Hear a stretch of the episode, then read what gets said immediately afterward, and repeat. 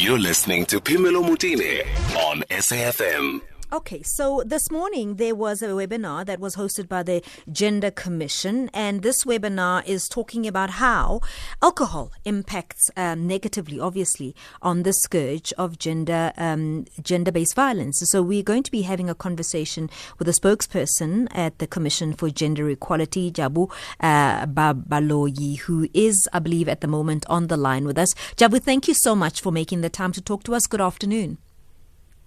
Um, Good ja. afternoon and good afternoon to the listeners of uh, SFM. What was the outcome of that conversation, Javu, that happened uh, uh this morning?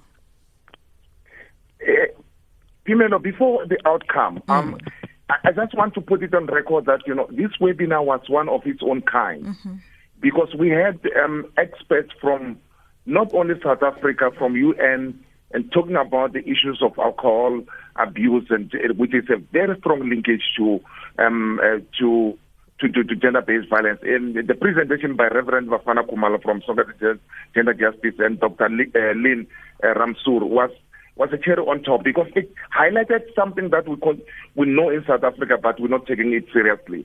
That alcohol abuse, it's it's it's it's, a seriously um, we need to attend to. What we have recommended, and they have recommended as a panel, that the commission must use its powers to engage policymakers and to curb this issue of alcohol abuse. The abuse, it's not only men, even women abusing alcohol. Because when we say gender-based violence, it's not only directed to women, but also the things that we do to the young ones. Imagine me as a as a as a father and a mother, we leave we go and abuse alcohol, we drink, we come back at the wee hours of the morning, the kids are left to fend for themselves. Emotionally, we are impacting on their well-being. We are affecting them, and at times, you know, we use money that we do not have to, to do for binge drinking and other things. So those are some of the things. And there's, there's a case studies even in the rest of Africa and the rest of the, uh, uh, but uh, South Africa, we are heavy drinkers. And we, and when it comes to gender-based violence, we're up there with, with, with on top. And that worries you and, and that worries the experts that was were online. So, so Javu, what do you suggest happens? Engaging stakeholders for them to do what? No, no, we, we're not engaging stakeholders to do anything. Mm-hmm. Now it's the, the ball is in the CGE's court. Remember, through our through our, our our our recommendation, we can engage the Minister of Police directly. Mm-hmm. We can engage the Minister of Health directly. We can engage DTI directly to look at the because remember one of the concerning aspects when the president talked yesterday, as much as it's about business. Yes, yes. Um, we look at when, when it's it's opening of um, the floodgates for alcohol consumption, the free availability of alcohol. Yet they were con- um, um, complaining not so long ago that you know the beds are full. Uh, it's people who are suffering from GBV, uh, GBDH and other things on Mondays. Then it worries us. So now we have got um, evidence and we have got uh, statistics from the first webinar on crime statistics that alcohol contributes greatly to gender-based violence. So we can present those to the lawmakers to say, look, we need to rethink on some of these things we're taking because we are sending um, the country on a slippery slope. And as a gender, co- as a Chapter 9 institution, it is in our hands to do such. Okay, let me bring in Dr. Leane Ramsoomar Hari Pasad into the conversation. And uh, Dr. Leane is a public health researcher and research uptake specialist and uh, gender and health research unit as well at the South African Medical Research Council. Uh, thank you so much for making the time to talk to us, Doc. Welcome to the show. Uh, thank you so much, Phemelo, and good afternoon to you and to your listeners.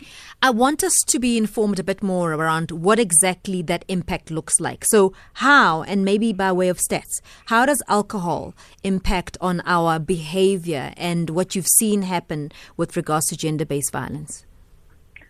Sure. So, um, that's a very interesting question because for the longest time there was quite a, a bit of global debate about the causal impact of alcohol on gender-based violence. Mm. Um, and understandably, women's uh, women's rights organizations, both globally and locally, were concerned about alcohol being used as an excuse for the perpetration of gender-based violence. Mm-hmm. Since then, we've become so much more sophisticated about our statistical analyses and the science behind this intersection.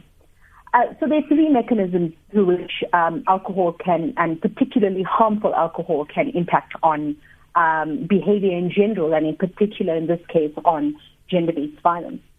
The first is that we we know that alcohol is a depressant. Mm-hmm. And so it has what we call a disinhibitory effect on a person. Mm-hmm. And this means that it disrupts the brain function. Uh, it may, in certain personality traits, either aggravate impulsive or inappropriate behavior that would not otherwise have occurred in the absence of alcohol. Mm-hmm. Um, we also know that um, intoxication, and that means drinking alcohol to very harmful and very high levels, results in some some level of loss of control, and so that can begin, begin to aggravate actions against other people. So we've seen this uh, play itself out both in interpersonal violence, uh, so violence between men as well as violence uh, between intimate partners. And then I think what's really important um, in the gender-based violence and alcohol nexus is to understand that um, that that alcohol use also interacts with the way we've been socialized as men and as women.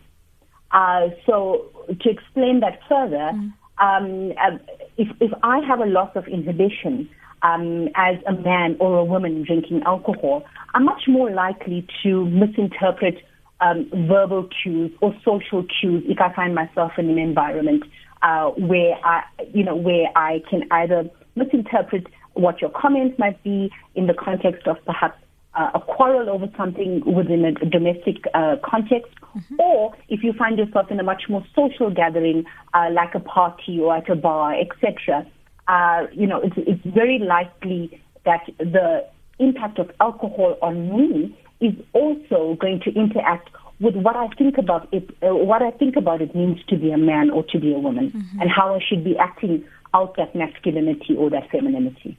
Hmm.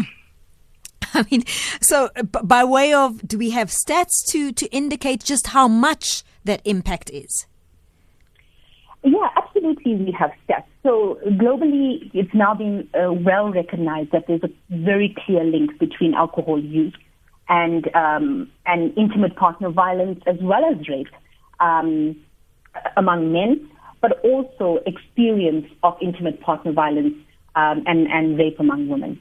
And so um, what we what we're seeing is uh, in research that we've just completed in um, in the last seven years that we've just concluded, we looked at um, at violence against women and girls in 13 countries across Africa, Asia, and the Middle East. Mm. And I've just com- completed some analysis, in fact, this week, based on a pooled uh, data set from that. And I've actually found that there is consistently an association between, firstly, the use of alcohol mm. and the perpetration and experience of violence, but also the use of uh, alcohol harmfully and um, and uh, uh, and perpetration and experience of violence. So what that means is that uh, not only is it just the use of alcohol, but increasing use of alcohol that is associated with this increase in both the frequency and confirming other data, the severity of uh, of of violence against uh, against women. Hmm.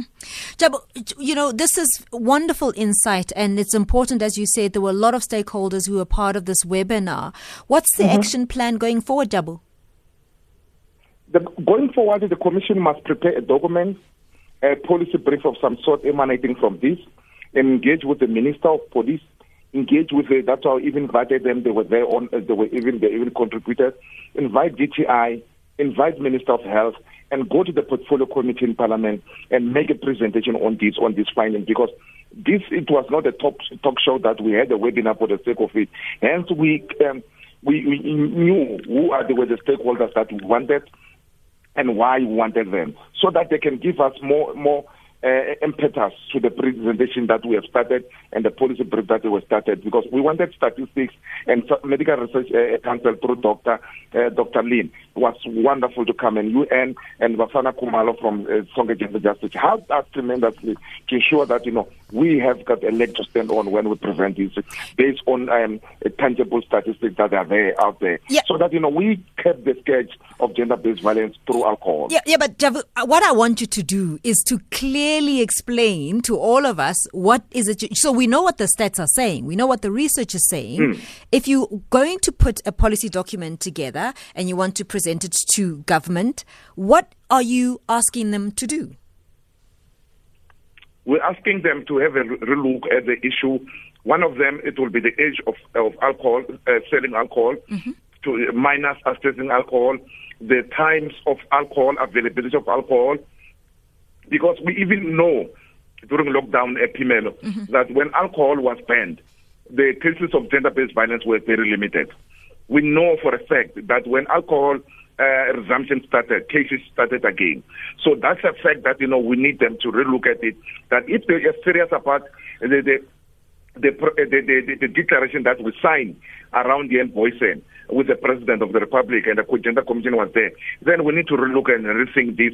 There's supposed to be uh, stringent measures uh, implemented in order to deal with the, the, the escalation of gender-based violence through alcohol. Those are the reasons that you know we want to present our our findings and the recommendations to the, the portfolio committee and to government. Thank you so much for talking to us, uh, Javu Baloyi, who's a spokesperson of Commission for Gender Equality, as well as Dr. Leane Ramsoomar Rapisad, who is a public health research and research uptake specialist at the Gender and Health Research Unit at the South African Medical Research Council. That was a webinar that they hosted a bit earlier on. You can go to the Gender Commission uh, website and to have a look at that webinar, you may revisit it yourself and you can also go to the Commission for Gender Equality as well. Their website will also carry that particular web- webinar. Two o'clock, let's go to Utsila Saku for the latest in SABC News.